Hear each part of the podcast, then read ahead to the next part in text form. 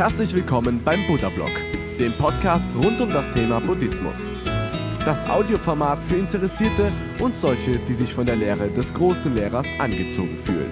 Geschichten, meditative Texte und Anleitungen zur Meditation einfach und verständlich erklärt von Shaolin Rainer, einem ehemaligen buddhistischen Mönch, der heute die Lehre Buddhas nach seinen persönlichen Vorstellungen vermittelt. Viel Spaß und eine kleine Erleuchtung beim Podcast. Ein herzliches Willkommen bei Buddha Blog, deinem Podcast mit Werten und mit tiefergehendem Inhalt. Ich bin Shaolin Rainer und begleite dich durch Themen rund um Buddhismus, Achtsamkeit und Meditation. Am Ende dieses Podcasts findest du heraus, wie du mich und meine sozialen Netzwerke besser kennenlernen und mit mir in Verbindung treten kannst. Jetzt wünsche ich dir viel Spaß in der heutigen Episode Veränderungen im Leben. Der Doppler-Effekt. Der Doppler-Effekt ist ein physikalischer Prozess, der so manchem Zuschauer der US-Serie The Big Bang Theory und natürlich allen studierten Physikern geläufig sein wird. Er beschreibt die Verzerrung eines Geräusches, abhängig von einem sich verändernden Standpunkt des Senders oder und Empfängers. Wenn sich Schallwellen ausbreiten, dann ist der jeweilige Bewegungszustand die Geschwindigkeit der Objekte mit zu berücksichtigen. Einfach zu beobachten ist der Doppler-Effekt bei den Sirenen der Rettung oder Polizeifahrzeuge. Die Änderungen der Frequenzen sind ein Teil unseres Lebens geworden. Daher ist noch nicht einmal, was wir hören, real. Die Geräusche entstehen in uns. Abhängig von Frequenzen kommen Töne bei uns an, die es in der Realität nicht gibt, die wir einfach nur empfangen. Und nach Buddha gibt es eine Realität auch nicht. Es handelt sich sowieso nur um gefühlte Realitäten. Wenn wir schon unseren Ohren nicht trauen können, wie sieht es dann mit unseren Augen aus? Die deutsche Schriftstellerin Hilde Domin sagte einmal, jeder meint, dass seine Wirklichkeit die richtige Wirklichkeit ist. Und der irische Schriftsteller Oscar Wilde sagte, Zynismus ist ein Ding zu betrachten, wie es wirklich ist und nicht, wie es sein sollte. Die stehende Meditation. Dauer ist etwa fünf Minuten. Gerade die stehende Meditation ist eine sehr schwierige Übung. Sie sollte ohne Schuhe und wenn geht ohne Socken ausgeführt werden. Einfach nur zu stehen fällt den meisten unglaublich schwer, es ist vollkommen ungewohnt. Bewegungslos zu verharren kann sehr anstrengend sein. In einem ruhigen Raum stellt man sich einen Timer auf fünf Minuten, der Blick geht zum abgedunkelten Fenster. Die Beine stehen 30 cm auseinander, die Knie sind minimal gebeugt, jedenfalls nicht durchgedrückt. Die Arme liegen entweder mit den Händen an den Seiten an oder werden leicht nach vorne oder gerade ausgestreckt. Die Handflächen zeigen etwas nach außen. Jetzt bleibt man einfach stehen, achtet auf die Atmung, die so natürlich wie möglich bleiben sollte. Der französische Literat François de la Rochefoucauld sagte einmal, wenn man seine Ruhe nicht in sich findet, ist es zwecklos, sie andernorts zu suchen. Vergangenheit und Gegenwart. Die Erlebnisse der Vergangenheit reichen weit bis in die Gegenwart. Einmal angenommen, ich wäre vor fast 40 Jahren nicht in den Shaolin-Tempel in China gereist, vielleicht wäre ich dann gar kein Buddhist geworden. Die Reise hat meinen weiteren Lebensweg maßgeblich bestimmt, klar war mir die Tragweite meiner Entscheidung damals nicht. Heute fügt sich das Puzzle der Ereignisse ganz leicht zusammen. Wenn ich nicht in China gewesen wäre, dann hätte ich wahrscheinlich diesen buddhistischen Blog nie begonnen und du würdest diese Zeilen jetzt nicht hören. Angenommen, du hättest an genau dem Tag, an dem du deinen Lebenspartner kennengelernt hast, etwas völlig anderes unternommen. Wer weiß, ob du diesem speziellen Menschen dann trotzdem über den Weg gelaufen wärst Vielleicht wäre alles völlig anders gekommen. Du wärst alleinstehend geblieben, hättest keine Kinder bekommen. Wer weiß, was unter anderen Voraussetzungen überhaupt geschehen wäre. Die Entscheidungen, die wir in der Vergangenheit getroffen haben, die begleiten uns zum Teil bis heute, bis in die Gegenwart. Wahrscheinlich sogar darüber hinaus, bis in die Zukunft und bestimmen vielleicht unser Karma in unserem nächsten Leben. Was wäre, wenn Gedanken über Dinge und wie sie vielleicht hätten gewesen sein können? Hätte, hätte, hätte ich doch nur dieses oder jenes anders gemacht. Wie würde dann mein Leben heute sein? Solche Gedanken bringen uns nicht weiter. Nach Buddha ist alles genauso gekommen, wie es hat kommen müssen. Daher trifft uns auch keinerlei Schuld. Die Ausbildung ist auch so ein wesentlicher Teil unserer Vergangenheit. Ich hatte vor vielen Jahren auf Wunsch meines inzwischen verstorbenen Vaters Rechtswissenschaft studiert, also Jura. Die Menschen, die ich in meinem Studium kennengelernt habe, die begleiten mich bis heute. Hätte ich etwas anderes studiert, dann hätte ich jetzt Kontakt zu ganz anderen Menschen. Und anstatt mich mit rechtlichen Themen zu beschäftigen, würde ich jetzt vielleicht Marketing oder Tourismus ausüben. Diese Vergangenheit sind wir vielleicht nicht mehr, aber sie hat uns geprägt. Die Filter, die unsere Handlungen heute bestimmen, die haben wir uns schon vor langer Zeit selbst ausgesucht. Wir haben Vorurteile gefasst, da wir im Voraus ein Urteil über einen Sachverhalt in unserem Gedächtnis abgelegt haben und heute wegen, auch und gerade mit diesem Vorurteil, jetzt etwas entscheiden. Die Gegenwart ist voll der Vergangenheit, weil alle Fakten die Reise bis zum Heute überdauert haben. Auch die Erinnerungen sind mitgekommen, die Gefühle, die wertvollen Momente waren gespeichert. Alle unsere heutigen Taten basieren auf erlernten Prozessen, auf selbstgewählten Filtern und auf unseren Erbanlagen. Die Zukunft basiert auf Erkenntnis, auf dem Erwachen aus der nach Buddha nur gefühlten Realität. Welche Filter und Vorurteile wir in den morgigen Tag mitschleppen, das liegt nur an uns. Der Weg ist das Ziel, der Teil ist klar. Was morgen sein wird, wer kennt schon die Zukunft?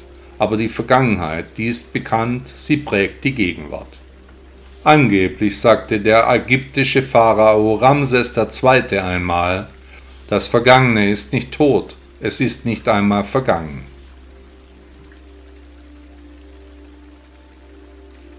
Erwartungslos leben. Nach Buddha leiden wir, weil unsere Erwartungen nicht erfüllt werden. Wenn unsere Vorstellungen dann nicht realisiert werden können, dann sind wir schnell enttäuscht und frustriert. Unsere auf unsere Mitmenschen projizierten Erwartungen sind nur ein Produkt unseres Egos, das den lieben langen Tag zu uns spricht. 99% unserer Gehirnaktivitäten sind einfach nur Selbstgespräche, die uns auch in den Wahnsinn treiben können. Wer keine Erwartungen an das Leben stellt, der kann auch nicht enttäuscht werden. Er oder sie kann sich aber trotzdem über gute Begebenheiten und positive Gefühle freuen, erwartungslos und offen für die Dinge, die da kommen mögen. Der österreichische Schriftsteller Ernst Ferstl sagte einmal, die größten Enttäuschungen haben ihren Ursprung in zu großen Erwartungen. Und Marie Freifrau Ebner von Eschenbach sagte einmal, alle anderen Enttäuschungen sind gering im Vergleich zu denen, die wir an uns selbst erleben Gegeifer und Gezänk fast überall. Gemotze und Gemaule, Unzufriedenheit, wohin man blickt. Aggression und Hass prägen die neue Zeit. Zuerst wird geschimpft, dann erst wird nachgedacht.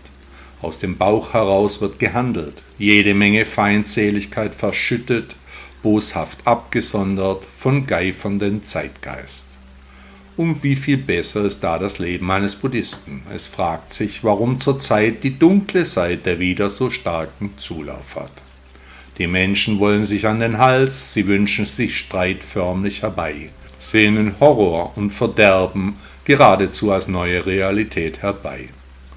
So lange schon haben wir grausame Filme betrachtet, in Videospielen finden tägliche Massaker statt, Weltuntergangsszenarien sind schon über lange Zeit das neue Leitbild unserer Gesellschaft. Und endlich, nach langem Warten als Finale für die Generation Horror-TV, das Grauen erreicht nun auch die gefühlte Realität. So können wir unsere Wissen aus Videospielen und Endzeitfilmen im wahren Leben anwenden und endlich alle möglichen neuen Ängste pflegen. Alles dies sind aber nur Substitute für uns. Sie sollen der endlosen Langeweile unserer Existenz ein Ventil bieten, von der Suche nach dem eigenen Ich ablenken. Es wäre auch zu schwer, sich der eigenen Person zu stellen, ist schließlich sehr schmerzlich. Die Philosophie Buddhas dagegen ist völlig anders. In keinem Glaubenskonstrukt wird die Verantwortung an den jeweiligen Menschen rücküberantwortet, nur im Buddhismus ist das so. Hier ist die Verantwortung niemals verloren gegangen. Bei den spirituellen Mitbewerbern heißt es, dass man einen Vordenker folgen soll, auch an eine höhere Macht glauben muss. Im Buddhismus ist es genau nicht so. Nur aus dem eigenen Ich kann letztendlich die Erleuchtung resultieren. Buddha war und ist kein Gott. Ihn anzubeten ist nutzlos, vielleicht manchmal tröstlich, aber ohne Wert. Warum zetern und schimpfen gerade so viele Menschen? Ganz einfach, die momentane Entwicklung der Welt verängstigt sie bis tief in ihr Inneres, sie haben Angst. Buddhisten haben weniger Ängste, sie glauben nicht, sie wissen. Woher kommen die Ängste der Allgemeinheit? Ängste entstehen aus Gefühlen. Viele Menschen spüren, dass in ihrem Leben der wichtigste Teil fehlt, einfach auch zu kurz kommt. Das eigene Ich findet bei so vielen Schicksalen schlicht und einfach gar nicht statt, kommt nicht vor, wird verdrängt, verschüttet, betäubt oder besser noch ganz vergraben. Nur ja nicht nachdenken ist die Devise der heutigen Zeit. Besser sich wegballern, flüchten, nur wohin? Keinen Plan, aber erstmal weg hier. Etwas wirklich sehr Dummes daran ist, dass egal wohin wir gehen, wir immer noch dabei sind. Vor uns selbst können wir nicht weglaufen, nicht mit Alkohol, nicht mit Drogen, nicht mit Glaubenssätzen. Es geht einfach nicht. Also müssen wir uns bemühen, mit uns selbst auszukommen. Wir müssen mit dem eigenen Ich endlich Frieden schließen. Wer zetert und schreit, wer schimpft und hetzt, der ist kein ausgeglichener Mensch. Als Buddhist sollte man auch einfach nicht werden. Der deutsche Schriftsteller Erich Kästner sagte einmal, wenn einer keine Angst hat, hat er keine Fantasie. Und der britische Werbetexter Ogilvy sagte, eine gute Werbeanzeige muss das Produkt verkaufen, ohne die Aufmerksamkeit auf sich selbst zu ziehen. Veränderungen im Leben. Die Menschen möchten, dass alles so bleibt, wie es ist. Vor Veränderungen haben die meisten Leute große Angst, die Komfortzone wollen nur die wenigsten verlassen. Ob wir wollen oder nicht, unser Leben ist voller Veränderungen. Uns dagegen zu wehren bringt rein gar nichts. Es kommt immer so, wie es kommen muss. Dazu sagte der indische Rechtsanwalt Mahatma Gandhi einmal, sei selbst die Veränderung, die du dir wünschst für diese Welt. Und der chinesische Philosoph Konfuzius sagte, wer ständig glücklich sein möchte, muss sich oft verändern.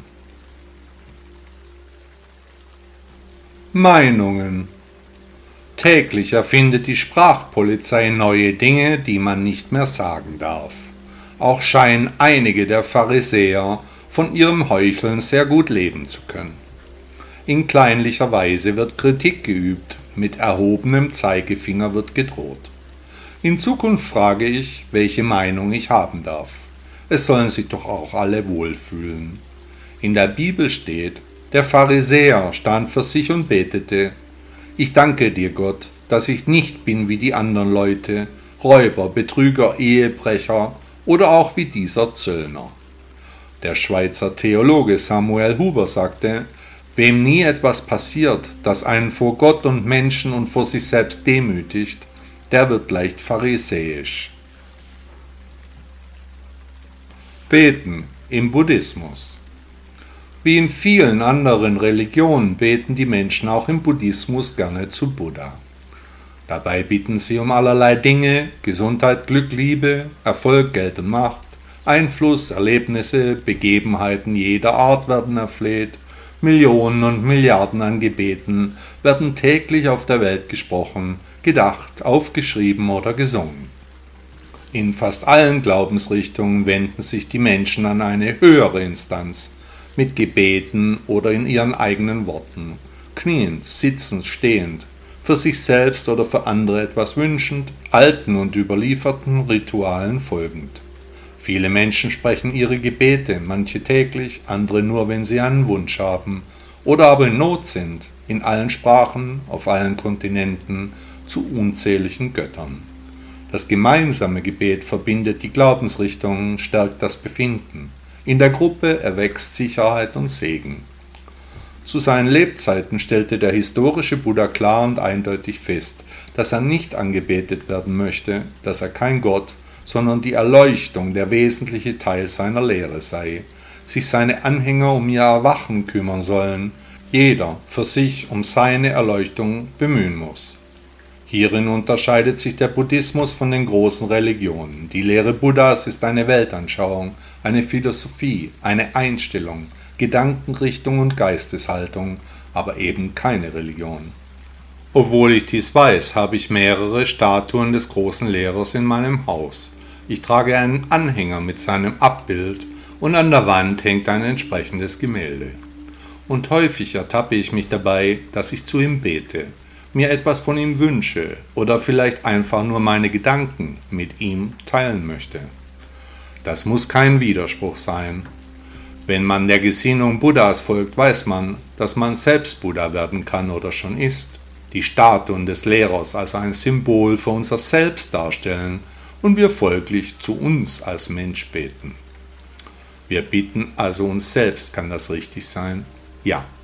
Schon allein die Tatsache, dass wir in einem Gebet unsere Gedanken formulieren, klar und strukturiert, bringt uns wesentliche Vorteile. Das Aussprechen unserer Gefühle bringt Bestimmtheit, die Dinge werden klarer, bekommen eine Ordnung. Wir sehen, was uns wichtig ist, was unsere Prioritäten sind. Auch muss ich ganz ehrlich zugeben, dass es mir ein gutes Gefühl gibt, zu Buddha zu beten. Ich fühle mich dabei nicht mehr ganz alleine, werde stärker und kann mit den Schwierigkeiten des Lebens besser umgehen. Auch wenn ich weiß, dass mein großer Lehrer sagte, dass ich eben genau das nicht tun soll.